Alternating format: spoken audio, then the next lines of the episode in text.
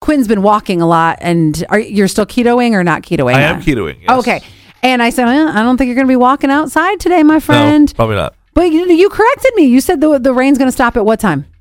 Probably around uh, 10 ish is the last hour of rain that we have, according to my Apple Watch. So I'm telling you, that tells me. I slept like a dream last night.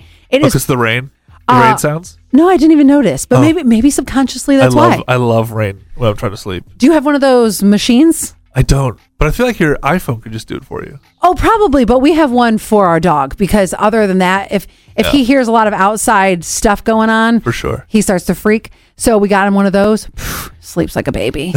uh, but as far as I know, it's going to be kind of chilly for the next couple days. But guess what?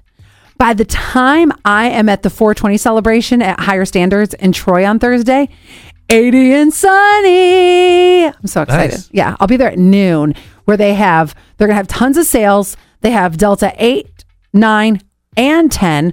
Plus, they're going to have, you, you can get deals on edibles, glass, uh, apparel too, if you want to get some higher standards apparel. And then Slick Angels Food Truck is going to be there too. Cool.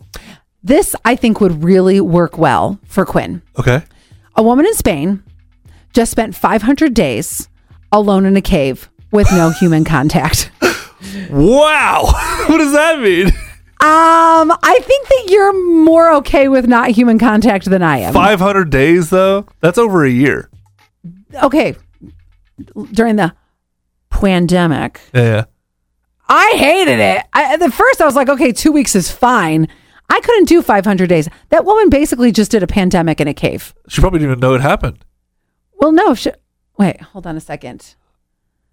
No, yes, she did. Did she, just went, get back out? So she went. She wait, wait. loved the pandemic, and then she's like, I need to continue this. Oh my God, lady.